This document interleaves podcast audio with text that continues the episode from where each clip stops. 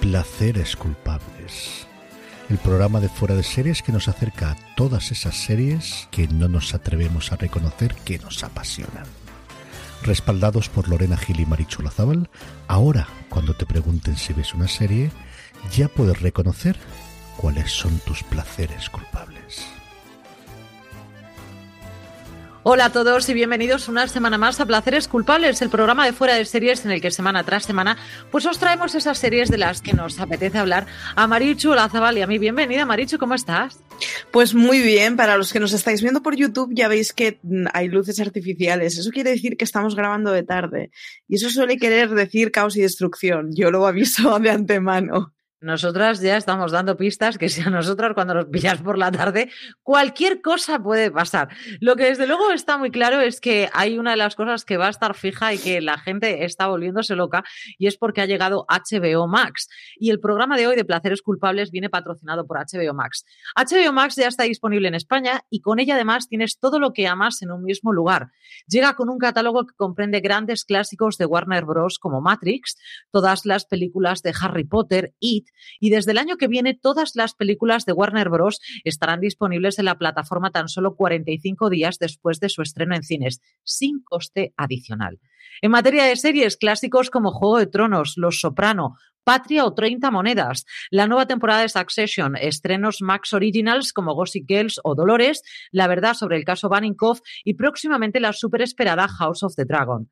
Todo esto por solo 8,99 euros al mes, con una oferta especial si te suscribes todo el año, en la que pagas solo 8 meses. Y si eres nuevo suscriptor, puedes conseguir tu suscripción con un 50% de descuento para siempre, sí, para siempre, mientras mantengas tu suscripción mensual, solo 4,49 euros al mes. Eso sí, no te retrases porque esta oferta estará disponible por un tiempo muy limitado. Y es que HBO Max es todo lo que amas en un mismo lugar. Y hoy, por supuesto, lo tenemos en placeres culpables.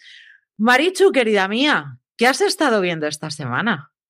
Pues esta semana he visto pocas cosas, eh, ya no para mi ritmo, sino he visto pocas cosas para el ritmo de En general.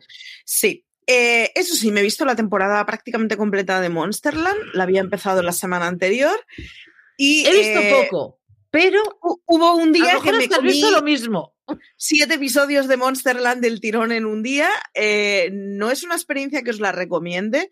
Tenéis un review y un razones para ver de Monsterland. Lo que no os recomiendo es verla del tirón. La serie es muy recomendable, está muy bien. Es una serie antológica en donde cada uno de los episodios es una historia distinta, aunque es gracioso porque hay ciertos personajes que se cruzan, aunque puede ser vista con independencia sin ningún problema. Eh, está muy bien, es una historia historia de terror, es una serie de terror en donde el mayor de los terrores somos uno mismo, que esto es la típica cosa que se dice siempre en las series de terror, pero en este caso de verdad hay un par de escenitas que es como, vale, lo de menos es el fantasma. Echadle un ojo, está muy guay. Eh, la tenéis ya enterita porque la estrenaron del tirón para Halloween, así que la podéis ver. ¿Qué más he estado viendo? Sigo viendo Los Simpson. Yo ya no sé, creo que estoy en la temporada 15. Sigo viendo Scraps a las noches con mi señor esposo. He acabado de ver The Bite. Tenéis que ver The Bite. Es una magnífica locura de los King. Son, no recuerdo si cinco o seis episodios. Se ven una tarde tonta es muy entretenida, es muy loca y está muy bien hecha. Imaginaros un argumento de peli de serie B hecho con una buena factura y con los King de fondo que todo lo que hacen lo hacen bien. Pues, pues, pues claro, pues un, un gustazo muy divertido. Y además he estado viendo la serie documental de Marta del Castillo que estrenó Netflix el pasado viernes. Bien, creo que lo que más rabia me da es, es que estén a Chabat de fondo, pero, pero en general la serie está bastante bien y la verdad es que el último episodio es una de esas series que igual pueden puede pasar un The Jinx, no un The Jinx, porque lo de The Jinx ha sido muy fuerte, pero puede que sea uno de esos true crimes en donde no se cierre la puerta del todo al caso. Y eso suele resultar siempre bastante llamativo e interesante. Echadle un ojo, el tono es bastante templado para ser una historia reciente que tenemos cerca. Y la verdad es que, bueno, la historia cuenta al final con entrevistas de los protagonistas, con lo cual, bueno, siempre suele tener algo de interés. Y la verdad es que para ser un caso jurídico en el que ha habido tantísimos testimonios y gente rehaciéndose versiones a sus propias declaraciones, queda bastante claro, siendo una historia complicadita y enrevesada de contar. Y eso, eso es lo que he visto. ¿No se te queda mal cuerpo al verlo, Marichu? No se me queda buen cuerpo, digámoslo así. Es mucho más fácil ver un true crime cuando es una historia que siempre has leído en entrevistas, exacto, que no una historia que recuerdes mucho cómo ha sido viéndolo todo. Aún y con todo, la de Marta de Castillo no es una historia que yo siguiera demasiado, o sea, o sea, la, fui siguiendo en el telediario, pero no fue una historia con la que me obsesionara, como pasó en su día con las niñas de Alcácer, que, o sea, a mí es historia que me quitó el sueño y a la que le he dedicado muchos años de mi vida y muchas horas de mi vida.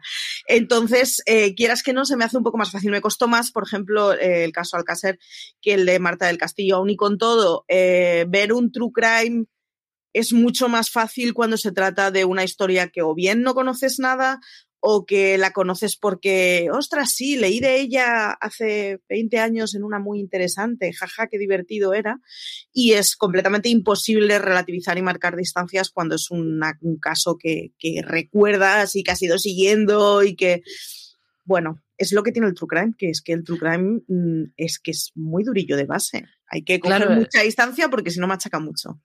La, historia es esa, ¿no? Independientemente de que veamos un true crime y que nos pille lejos ya de por sí, eh, si tienes una capacidad de meterte bastante dentro de, la piel de los protagonistas y que lo estás viendo y, tú estás sufriendo con ellos, mm, cuando además te tocan casos como el de las niñas de Alcácer o como Marta del Castillo, que son casos que, los tienes en la memoria frescos, pese a que haya pasado el tiempo, da exactamente igual, es una cosa que no se nos olvida en ningún momento que eso ha estado ahí, que es para, los que tenemos ya una cierta edad es como historia reciente de España y, lo hemos vivido, eh, es como si nos dicen algo de Miguel Ángel Blanco o es como si nos dicen, es decir, tenemos cosas en... Guarda recuerdos.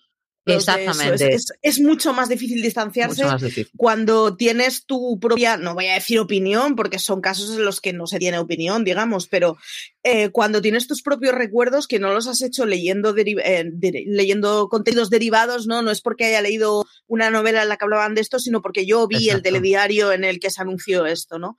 Es mucho más difícil, pero, pero bueno, es que es que el, es que el true crime, si te pones a pensar en, en frío, el true crime nos parece muy, abro muchas comillas, divertido porque en la mayoría de los casos son casos que no conoces y es, bueno, guarda poca diferencia a ver una peli de ficción, lo que pasa que con una historia enrevesada.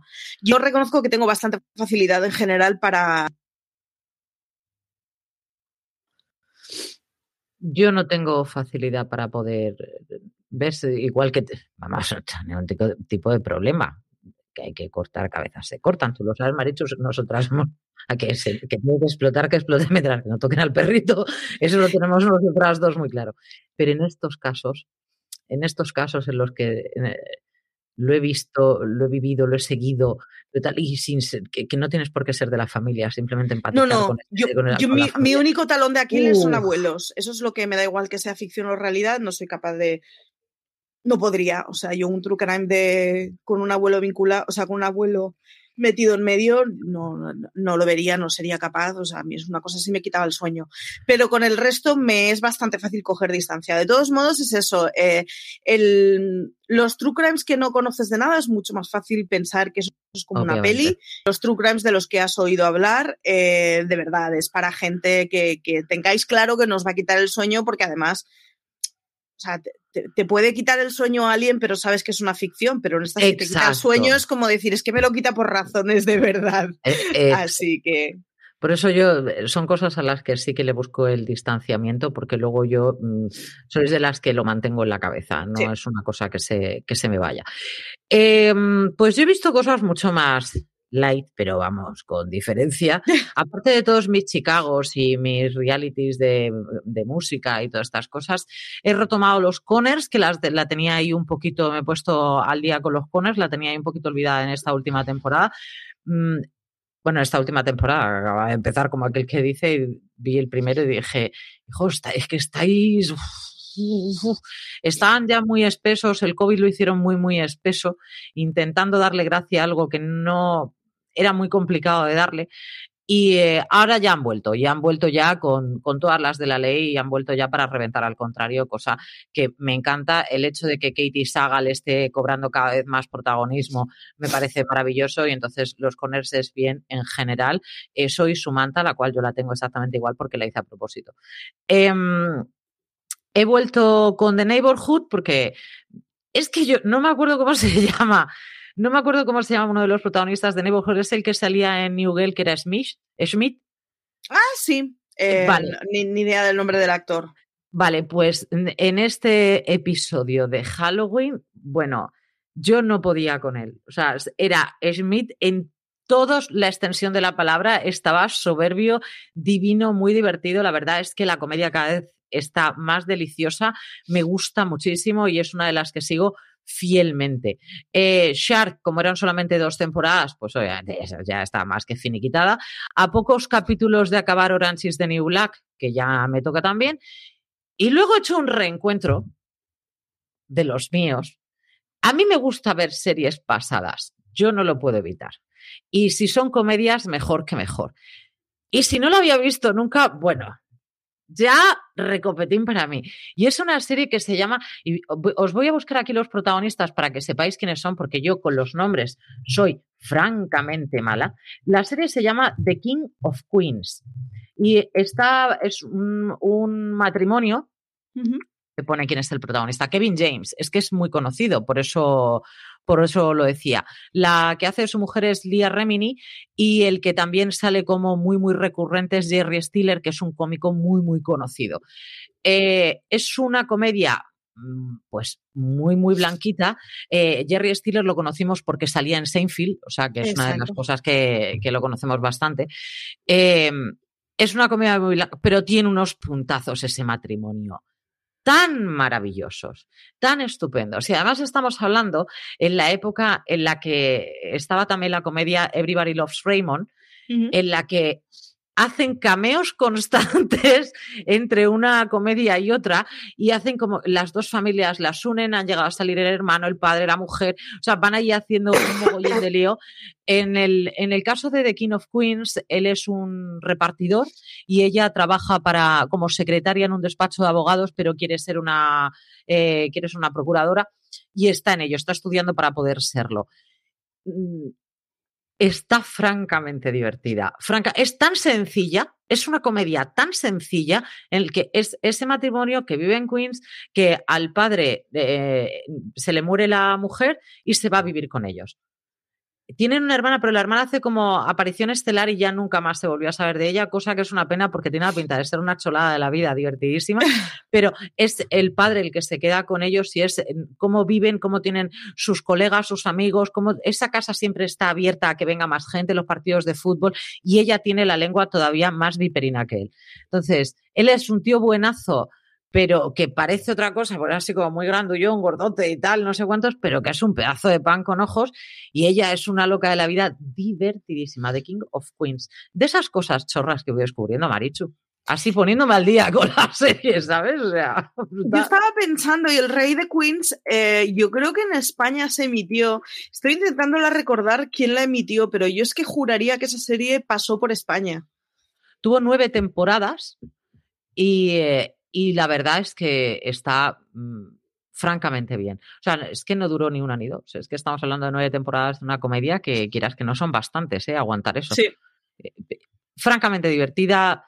Mm, ellos están deliciosos, gente con la que te querrías ir a cenar o por lo menos estar ahí al lado para poder ver qué pasa en esa casa, porque es la casa de la locura, siempre va a pasar algo, ¿no? Y esa yo creo que es la parte, la parte divertida. Y luego es el, la complicidad y el cariño que se tienen entre ellos. Son una pareja que no lleva tantísimo tiempo casada, pero que sí que, pero que sí que ya llevan un, tiempín, pero no es excesivo el tiempo que llevan casados y están perdidamente enamorados el uno del otro, pero que se dicen las cosas más claras que el agua.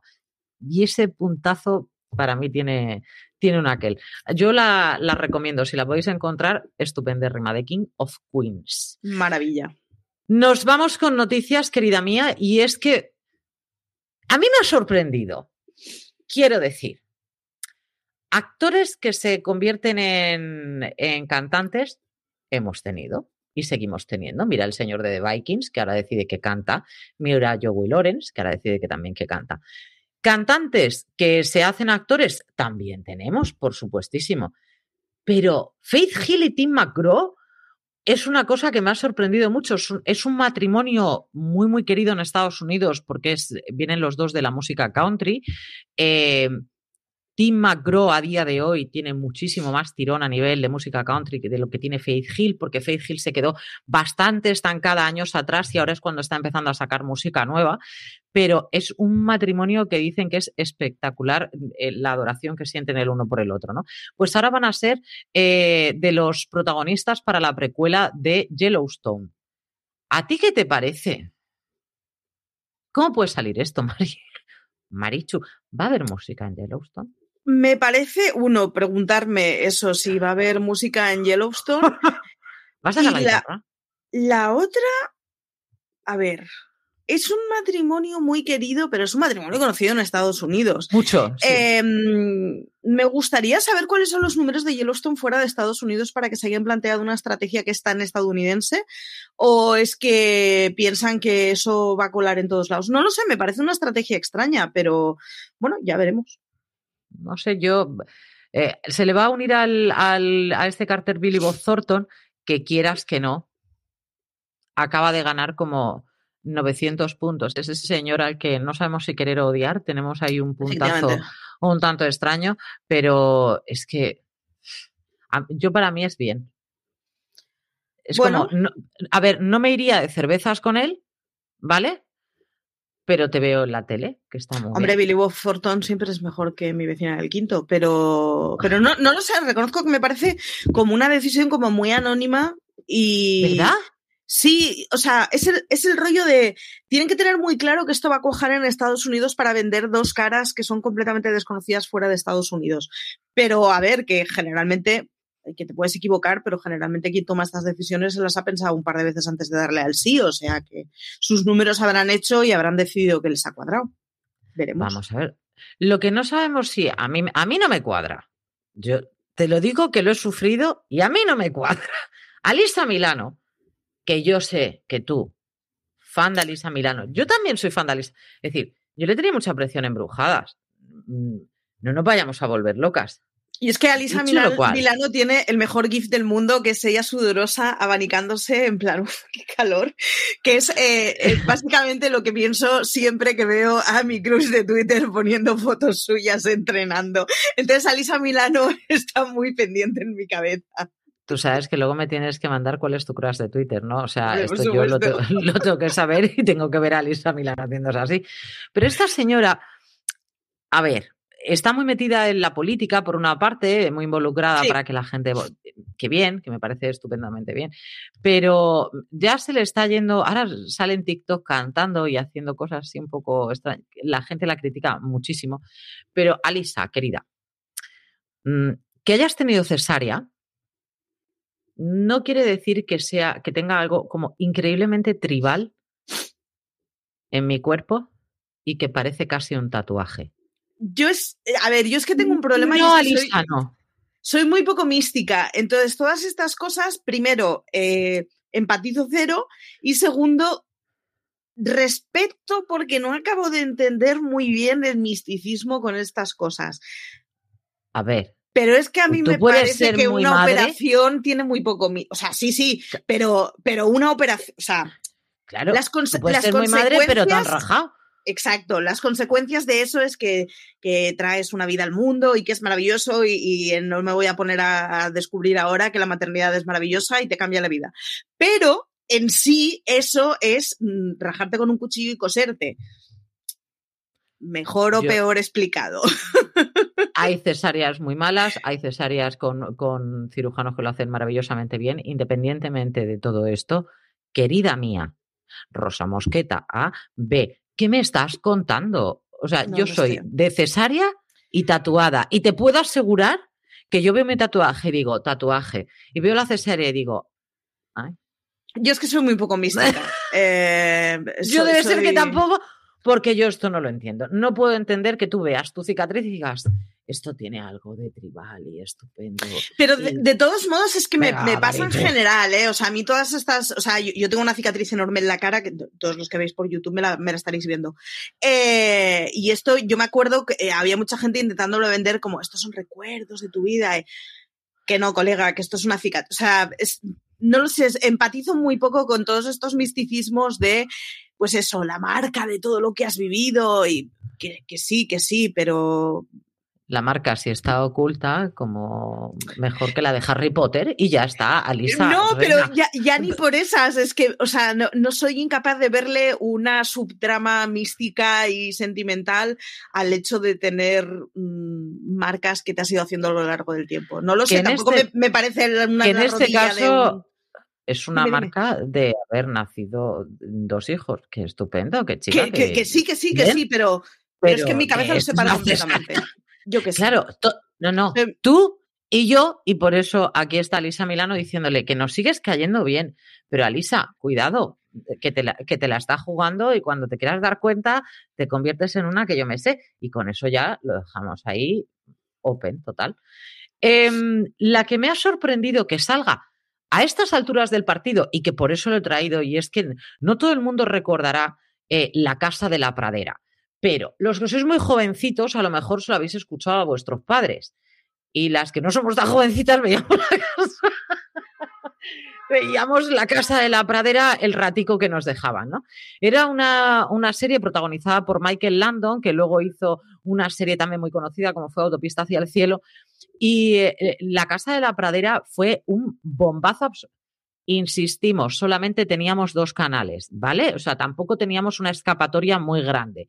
Entonces, la Casa de la Pradera nos contaba la vida, no me digas más, en la pradera de una familia de un mogollón de gente y cómo el padre y la madre eran un primor de gente.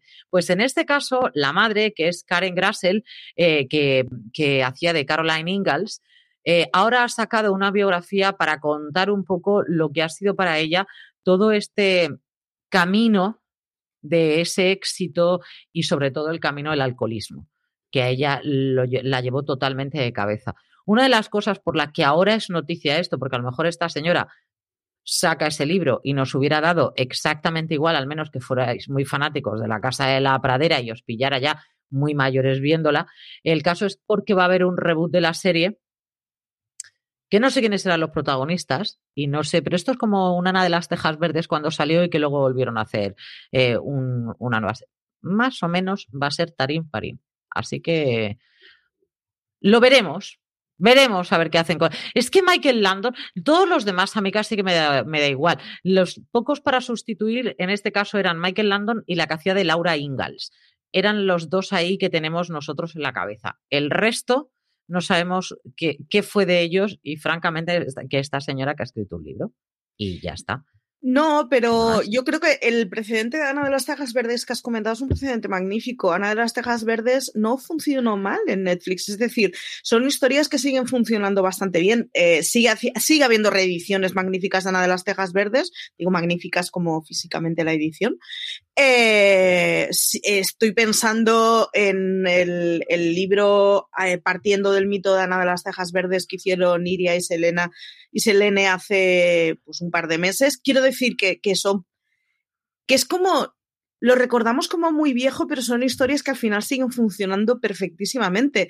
O sea que igual hasta puede funcionar. Y pues la Ingalls hablando de sus problemas con el alcoholismo, vamos a decir una vez más que necesitamos un departamento de apoyo para todas esas personas que pasan a estar en el estrellato, porque es muy difícil de digerir. y creo que ya, o sea, no sé cuántas veces hemos dicho eso, pero es, pasa especialmente con la chavalería, pero a, bueno, a cualquier adulto de golpe, efectivamente, nos cambia la vida con una historia de estas para la que no estamos preparados y estaría muy guay que todas esas personas tuvieran un psicólogo que les ayude ayudaran por el camino, porque es muy difícil no perder la cabecita. La que la que no pierde la cabeza, y yo creo que a medida que se va haciendo mayor está mejor de lo suyo, eso es muy complicado. ¿eh? Eso es muy complicado. Es el caso de Dolly Parton. Dolly Parton ahora va a salir en el reparto de Grace and Frank y yo, eh, para mí eso, estamos hablando del sumum de los sumos. Primero, porque yo amo a Dolly Parton bajo toda condición y lo que haga esta señora todo estará bien hecho. Pero es que ella eh, formó parte, junto con Lily Tomlin, del reparto de Nine to Five, que fue la canción tan conocidísima que tenemos todos en la cabeza de Dolly Parton, pero es que eso fue una película. Entonces, hmm. no nos podemos olvidar de esa parte, ¿no? Y entonces va a salir junto a Jane Fonda y, Lily Tomlin en Grace and Frankie. Yo, a mí esto, mira, Dolly Parton tiene 75, Lily Tomlin 82 y Fonda 83. ¿Qué queréis que os diga? Mm, este yo, o sea, si no me tatúo la cara de las tres en la espalda después de esa temporada, es que no lo voy a hacer con la cara de nadie. Porque, o sea, Lily Tomlin, yo es una persona a la que idolatro desde el ala oeste de la Casa Blanca. Creo que hacía uno de los mejores papeles, que tiene la serie. o sea, es maravilloso. Jane Fonda la amo locamente y ¿qué vamos a decir de la Dolly? Es que, vamos a ver, que mi perro se llama Dolly y la gente cree que es por la oveja, ¿sabéis? O sea, pero. No, no, no. No, no, no, no, no. Se llama Dolly por Dolly Parton, es decir, que me juntes a esas tres. a mí me parece un sueño hecho realidad. Exactamente. Entonces va a ser uno de los capítulos que estaremos esperando, pero además con ansia. La que nos ha dejado un poco y que es la serie, por eso he dejado esta, esta noticia para el final, porque es la serie de la que vamos a, hablar hoy, y yo creo que con esto es maravilloso comenzar, es el hecho de que Sarah Jessica Parker eh, tiene todas, toda la ropa y todos, eh, todos los accesorios de, Sex and the City eh, en, un, en un almacén. Todas y cada una de las cosas, Marichu, ella le tocó, le tocó a ella toda la lotería y las demás, ¿qué? Tengo muchas cosas a decir. Primero, eh, es que cuando más lo pienso. Me encanta cuando te traigo ahí. cuando más lo pienso, más vueltas le doy. Eh, ¿Qué visión tuvo la tipa? O sea, yo quiero esa eh, visión para invertir en el IBEX 35, que lo sepáis. Eso para empezar. Segundo, menudo sobresueldo se ha cobrado a ver, o sea, tener vestuario de Sex in the City es tener una pastaza. Tener todo el vestuario de uno de los personajes de Sex in the City es, o sea, coge un papel en blanco, escribe una cifra y lo vendemos por eso. No solo de la serie, eh, tiene también lo de las películas, ¿eh? Ya, lo que pasa, a ver, es que a mí lo que me fascina, o sea, cuando llegamos a las películas, eh, ya la serie había sido lo que había sido. Cuando llegas a la sexta temporada de Sexo en Nueva York, la serie había sido lo que había sido. Pero esa señora que el primer día dice, esto algún día, esto algún día pagará la universidad de mis nietos. Ostras, vaya vista, por un lado. Y segundo, necesito que me dejen encerrada un día en, ese Blue Space alquilado lleno de tesoritos, en donde tienes bolsas con, porque además dice que lo tiene todo absolutamente ordenado por, es, em, por temporada. Sesión, no, exacto, por temporada y episodio. O sea, es que es como una cosa, es un sueño hecho realidad. Además, Sexo en Nueva York es una de esas series, bueno, ahora hablaremos mucho de ella, pero es una de esas series en donde evoluciona muchísimo la estética de su personaje protagonista. Y hay temporadas que a la pobre parece que la haya vestido el enemigo y hay temporadas que es como, Dios mío, me he muerto y estoy en el cielo, estas ropas, estos bolsos, estos de todo. Pese que el personaje de Sarah Jessica, mm, siempre fue un, yo, yo creo que siempre tuvo un toquecito choni en muchos de sus vestires y sus complementos, sobre todo los complementos. Pero pensar en que hay una habitación en el mundo en donde está absolutamente todas sus ropas ahí, en fin, necesito unas vacaciones en ese Blue Space. Entramos de lleno en, Sexo Nueva York y en lo que supuso Sexo Nueva York. Fue una auténtica revolución. Estamos hablando de una, una serie que nace de un libro que, si os habéis leído el libro, cómo Dios sacó esa serie, o sea, es nada que ver absolutamente nada que ver. No tiene, no es como si te lees el diario de Bridget Jones, ves la película de Bridget Jones, tiene coherencia. Te lees el libro de Band of Brothers, ves Band of Brothers, tiene coherencia. Digo lo de Band of Brothers porque acabamos de grabar un razón para ver y yo estoy totalmente metida con el libro de Ambrose. Pero tiene su coherencia. Tú te lees el de Sexo en Nueva York y dices, ¿me está vacilando con 10 de humo? O sea, ¿qué me estoy leyendo exactamente? Porque no tiene nada que ver con, con, la serie en este caso, sino que han sacado, como si dijéramos, la esencia del libro y de ahí lo trasladaron y luego lo plasmaron en una serie.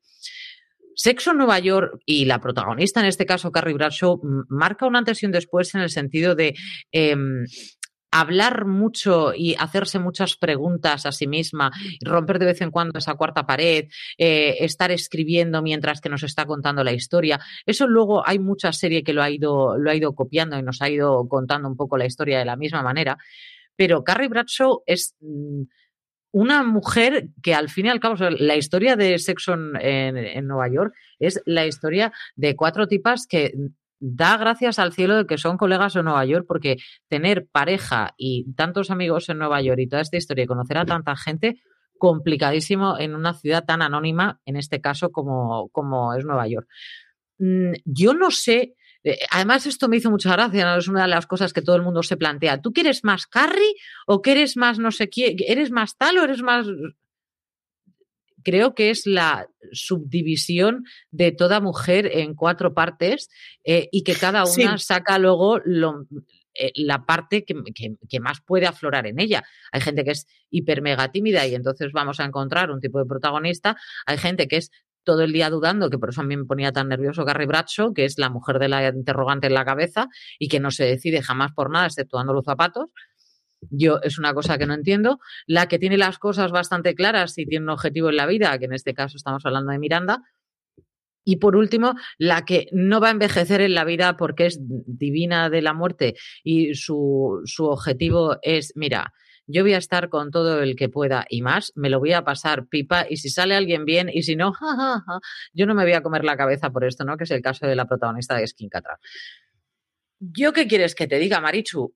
Marcó demasiado a, las mujeres, es decir, teníamos tours para ver eh, por dónde estaban las chicas de sexo en Nueva York. Hemos tenido para poder llevar el mismo pelo que llevaba Carrie Bradshaw, que no nos equivoquemos, es decir, Carrie Bradshaw es la mujer que más partidos se saca en el mundo.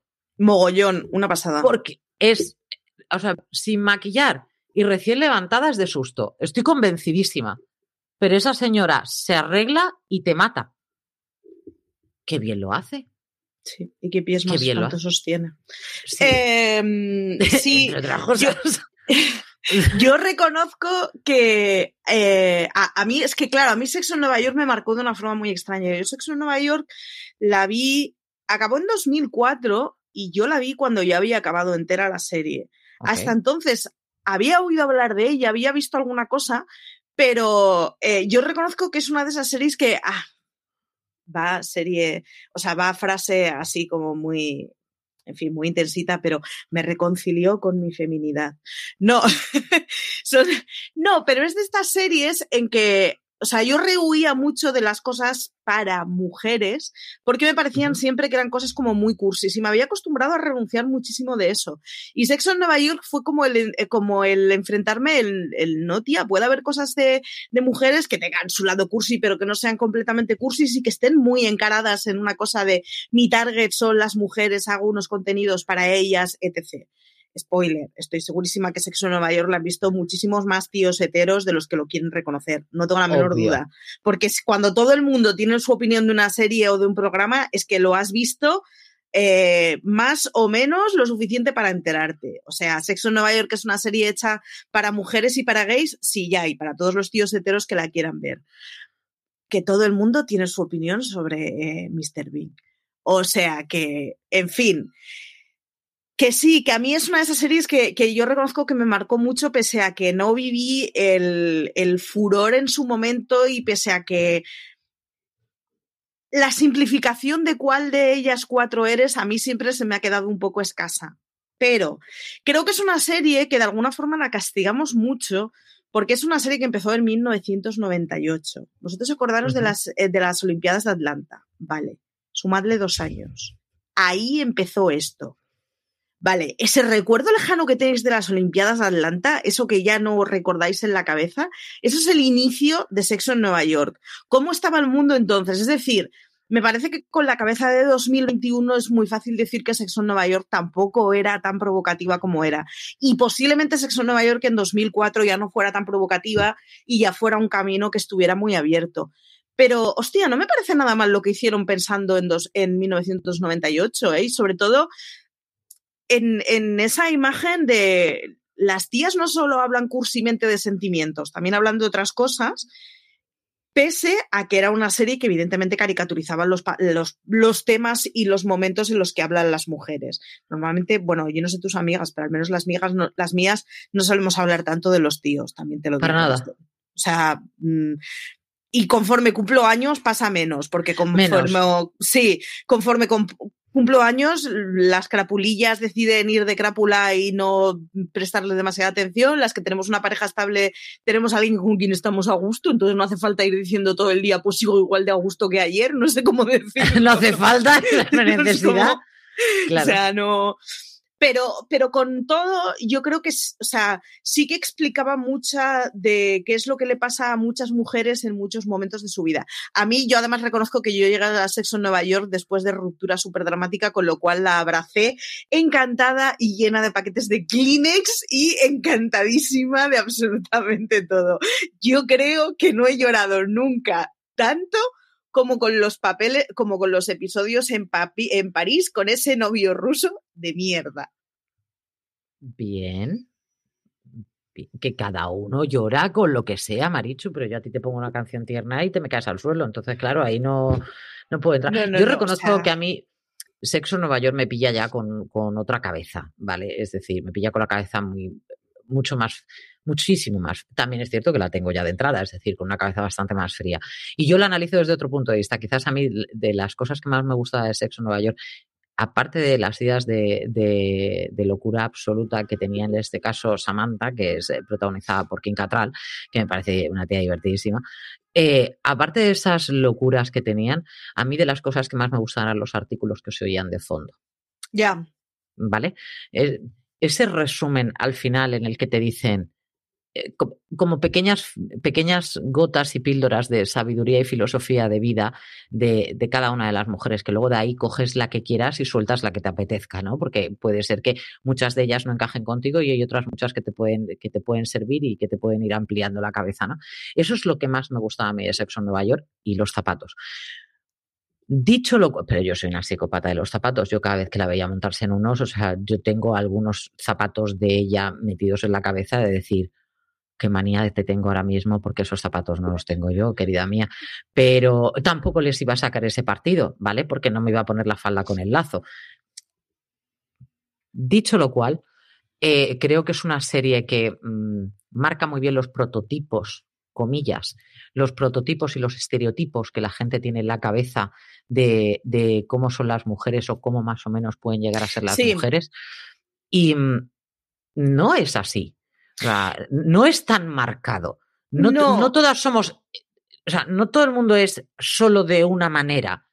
Eh, no, y, todo lo contrario. Y hay muchas maneras que no están reflejadas en ellas cuatro, es decir, ni siquiera somos una mezcla de ellas cuatro, yo creo.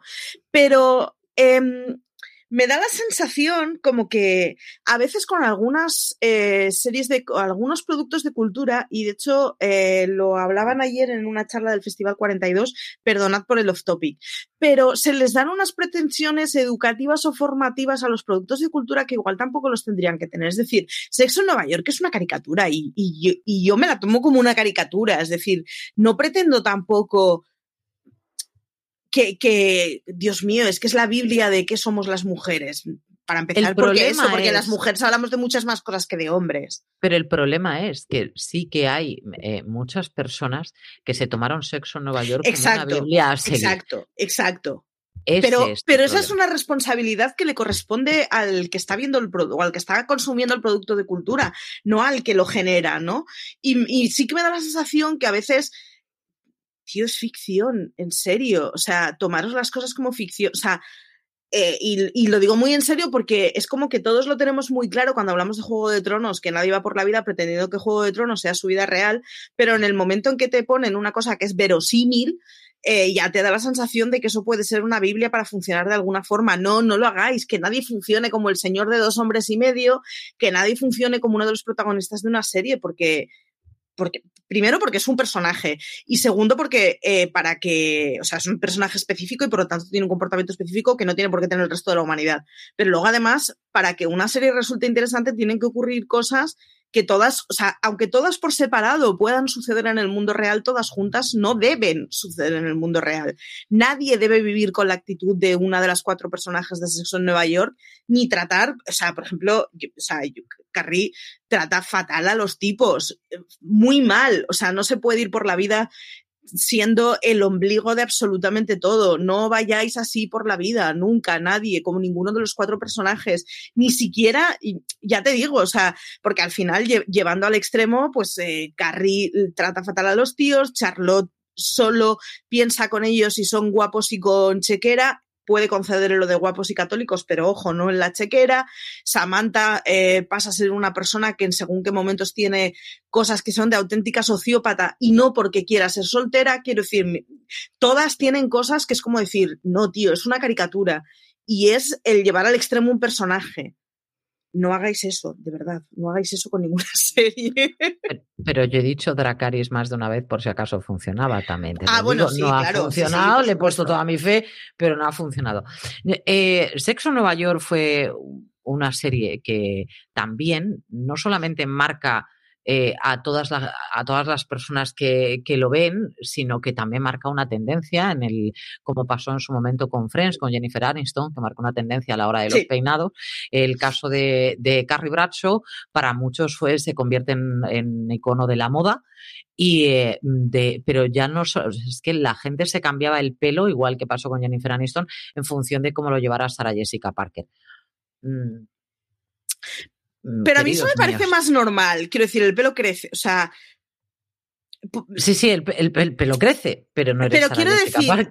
Ah, bueno, que sí, que sí. Pero que yo estoy segura que de adolescente me teñía el pelo de azul y de verde por, por, por referentes culturales que había visto en conciertos. No sé cómo decirlo, ¿no? Que al final. Bueno, o sea, puedo entender un poco más eso, puedo entender que marque la moda, puedo entender ese tipo de cosas. Pero me parece que no dejan de ser cosas y aquí más de uno me matará, pero no dejan de ser cosas muy banales y que pueden ser perfectamente transitorias. Yo en, en especial, donde, donde pongo todas las alarmas es en, relaciones humanas y en cosas como no sé si pagar el alquiler o comprarme unos zapatos, me voy a comprar unos zapatos, no lo hagáis, pagad el alquiler, que os pueden echar a la calle y con esos zapatos vais a pasar frío en la calle. O sea... Cosas de la, cosas naturales. de la, vida. Lo que sí eh, podemos decir y podemos destacar es el hecho de que es una serie que habla de sexo abiertamente, que mm, no se había hecho de una manera, ya es que empezamos con el título, es decir, si a partir de ahí ya lo tenemos todo marcado, ¿no? Pero sí habla de esas personas que ya han pasado la treintena o que están en la treintena en este caso, o intentaban decir que estaban en la treintena, y que no pasaba nada por estar solteras, por pasárselo bien, por tener eh, citas de una noche y acostarse con una persona, que se quita un poco el tabú de que la mujer mm, no tiene por qué, o sea, no, es eso de, y a la tercera cita respiró. No, queridos, o sea, hay veces que es la primera, hay veces que es la novena y hay veces que jamás en la vida te tocó ni con una pértiga. Es decir, que ahí ellas abren un, debate amplio de cómo el sexo se puede tratar con muchísima más naturalidad y que porque seas mujer no significa que pensemos menos en. Cierto es que puede ser que pensemos menos en, pero lo tratamos con muchísima naturalidad, además abiertamente y nos reímos un mogollón. La otra que a mí me gustaba mucho es que eh, si solo hubiéramos tenido el personaje de Samantha, hubiéramos tenido la sensación que la buena mujer es esa mujer que es una crápula y que solo quiere tipos para una noche, ¿no? Sin embargo, eh, a mí me parece que uno de los personajes más importantes de Sexo en Nueva York es Charlotte. Eh, y es una tipa que su sueño es, ser madre de familia y estar casada y, ser ama de mm. casa y cuidar a la familia. Quiero decir, me parece que una de las cosas más chulas que tenía Sexo en Nueva York es que no desvirtuaba el argumento de aquella que sueñe con su príncipe azul. Se dará cuenta que el príncipe azul normalmente no lo conoces con 15 años, salvo que vivas en 1960 o sea, o que estés casada en 1960 y seas abuela ya en 1960, porque básicamente no tuviste mucha capacidad de elección, pero, eh, pero, pero sí te explicaba que es perfectamente lícito la, la, mujer que quiere tener una vida tradicional. Lo que pasa que lo que es igualmente lícito es la mujer que quiere vivir soltera y que no quiere depender de ningún hombre. Y cuando digo depender de ningún hombre, estoy pensando en Samantha, pero estoy pensando también en Miranda, que es una tía que no dependía de ningún hombre, pese a que se casaba con amor, con un chaval, que además era fantástico que el chaval fuera camarero y no tuviera un duro, ¿no? El rollo ese de he querido ser una abogada de éxito con muchísimo dinero y muy bien posicionada en Nueva York y al final me he enamorado de una persona que es un camarero, pero es que es que qué bien me trata. O sea, el rollo ese, a mí era una cosa que me gustaba mucho, el que se pudiera podías tener el rollito del Femme Fatal, pero podías tener también el, rollo de, pues eso, de Charlotte enamorada. Y una de las cosas, pese a que el personaje de Carrie a mí no me ha gustado nunca, una de las cosas que me gusta mucho y que me reconforta mucho es cómo tratan todo el tema de la maternidad con ella, por ejemplo. Es una de esas cosas que me parecía muy necesaria. Posiblemente en 1998 era muy necesario explicar que hay mujeres que se quieren quedar solteras, y me parece que en pasados los 2000 es muy importante explicar que hay mujeres que por el motivo que sea deciden no tener hijos. Y eso no quiere decir que sean unas brujas y odien a los niños, es que no quieren tener hijos en su casa por lo que sea.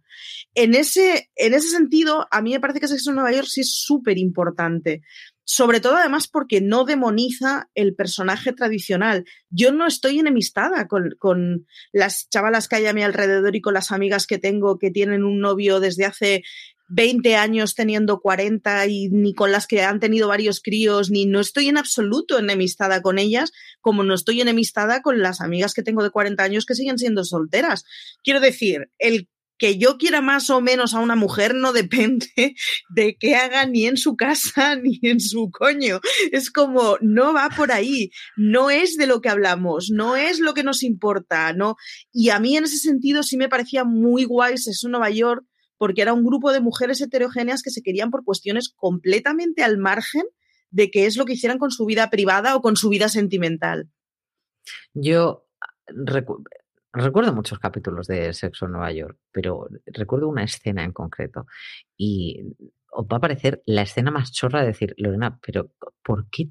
¿Por qué esa escena con todas las que hay, ¿no? Igual que puedo recordar unos zapatos, pero recuerdo esta escena y es una escena en la que por fin, eh, en este caso, el personaje de Christine Davis, que es Charlotte, se, se libera y puede mirarse a un espejo de aumento y mirarse los poros, que es una cosa que no había podido hacer para no quedar mal delante de su pareja.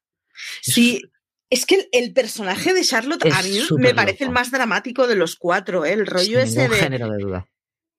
Ostras, eh, quiero decir, es el camino de una persona que entiende que la figura del príncipe azul perfecto no existe y, al final, o sea, todos en algún momento, sí, iba a decir todas, pero no, realmente todos en algún momento hemos tenido que aceptar que nuestra pareja no es un príncipe azul y no está nada mal. Nosotros tampoco somos un príncipe azul para absolutamente nadie, o sea que ya está guay. A mí hay que quererme a pesar de mis defectos. Eh, pero eh, estaba muy bien como reflejaban porque además era una persona que, o sea, de, Hubiera sido muy fácil casarla a la primera de cambio con un tipo con el que le hubiera ido muy bien y hubieran tenido cinco hijos. Las cosas por las que le hacen pasar es esas cosas por, aunque seas, voy a decir dócil y es una palabra muy equivocada, pero aunque vayas por el camino que se supone que está establecido, es igual, luego viene la vida y te da hostias por todos lados. O sea que esta, a mí me parecía un papel que era como muy dramático, porque incluso la que era la obediente con lo que se supone que le dice el mundo que tiene que hacer, pues eso, pues es que luego viene el mundo y te dice que bien, pero, pero, no va, efectivamente, bien, pero no va a ser así. Es una serie de la que guardamos. Eh, bueno, yo no guardo malos recuerdos de Sexo Nueva York. No. no es de hecho, yo tenía la colección completa de Sexo en Nueva York. Es una serie que no he vuelto a ver. Eh, eso te iba a decir, yo es una serie a la que no le tengo ninguna añoranza por volver a verla.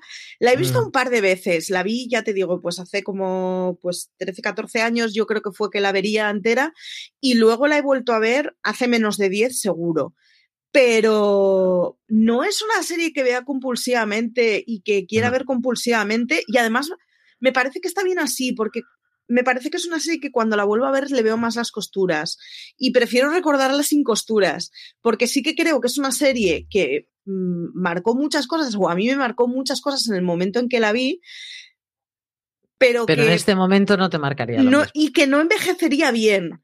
Entonces, eh, el nuevo Sex and the City no sé qué va a pasar con él. Supongo que es, un melón que querrías abrir en algún momento, pero es una serie que me da cierto miedito y no me gustaría que estropeara el recuerdo que tengo.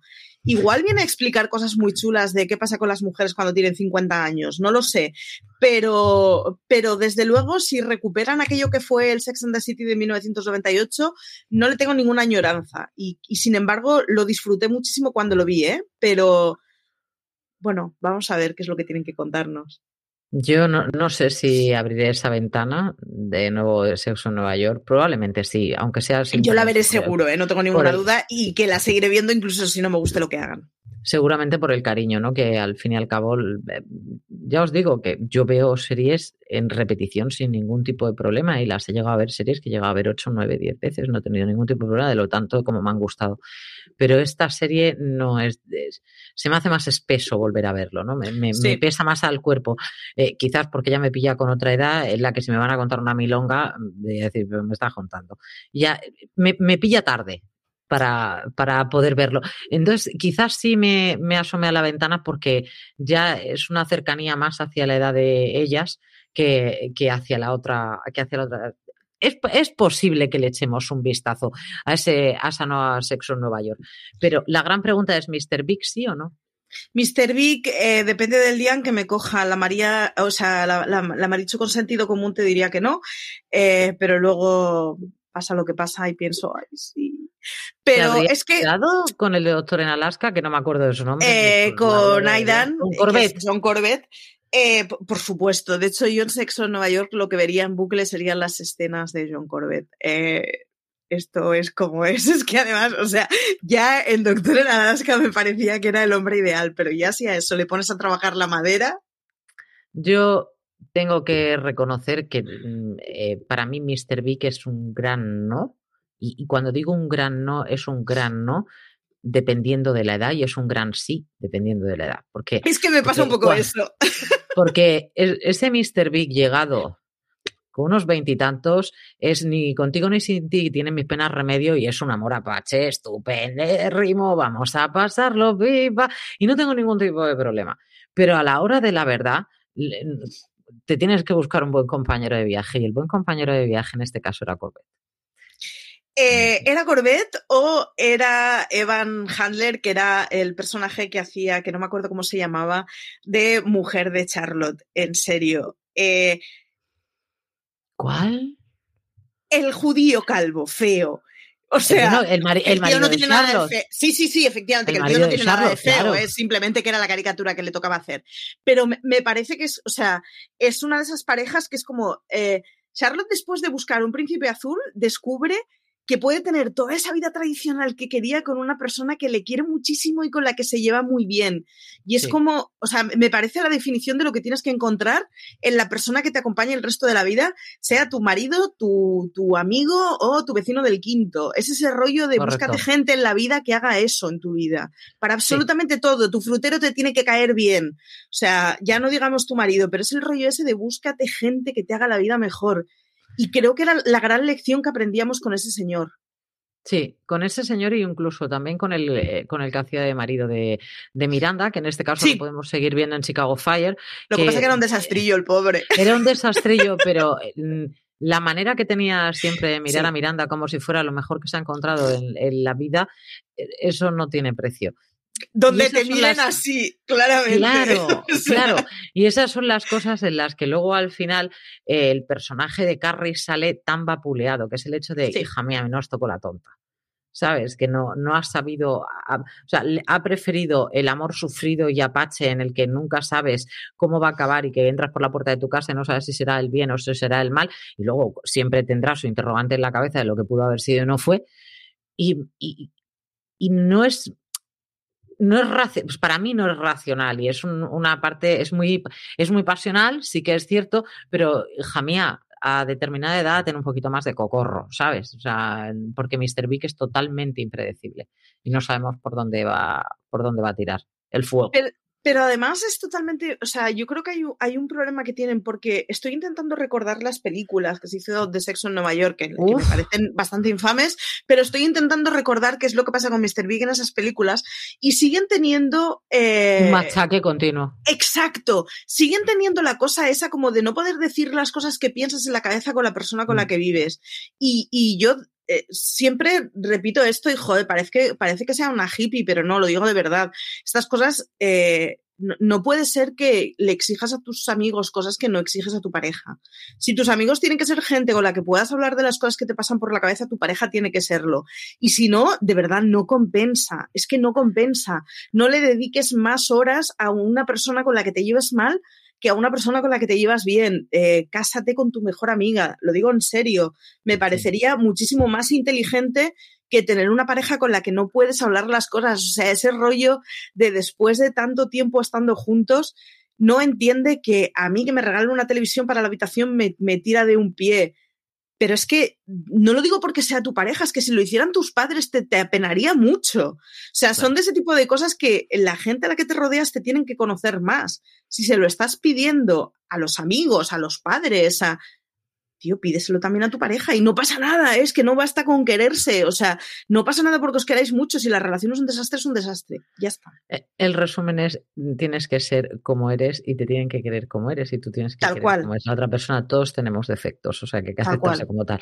Y hasta aquí el consultorio sentimental del día de hoy de placeres culpables, ya hemos dicho que grabamos por la tarde y esto podría ser cualquier cosa, querida Marichu, y además esto ya ni Carrie ni Samantha ni el que sea, queridos míos. A ver. Quereos. El consultorio de la señorita Pepis. El consultorio es madre. ¿Cómo se nota cuando grabamos por la tarde? Tal cual. Tal cual. Yo solo quiero decir que quiero ser la futura señora Goldenblatt, que ya he buscado cómo se llamaba el hijo, o sea, el, sí, el hijo, el marido de Charlotte. Así que me pido ser la futura señora Goldenblatt. Yo me quedaría con Corvette si es que me tengo que quedar con alguno y si no, desaparecería de ese mapa y me iría para otro sitio.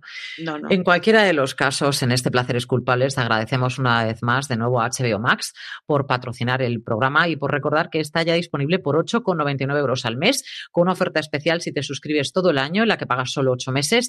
Y si eres nuevo suscriptor, puedes conseguir tu suscripción con un 50% de descuento para siempre, mientras mantengas tu suscripción mensual. Solo 4,49 euros al mes. Eso sí, no te retrases porque esta oferta estará disponible por un tiempo muy limitado. Querida Marichu Zabal, hasta se me cambia el fondo de pantalla. ha sido, querida, mía, ha sido un auténtico placer, como siempre, estar aquí contigo compartiendo micro y nos despedimos con estas mujeres que fueron un antes y un después dentro también del mundo de la televisión. Efectivamente. ¿Algo que decir? No, que, que, nada, que la futura señora Goldenblatt se despide aquí, que a ver qué nos vienen a contar Sexo en Nueva York en un futuro y que podéis ver todo el histórico de programas como siempre en YouTube y en todas las plataformas habituales en donde están los podcasts de confianza. Y como siempre, queridos míos, gracias por haber estado ahí. Hasta la próxima.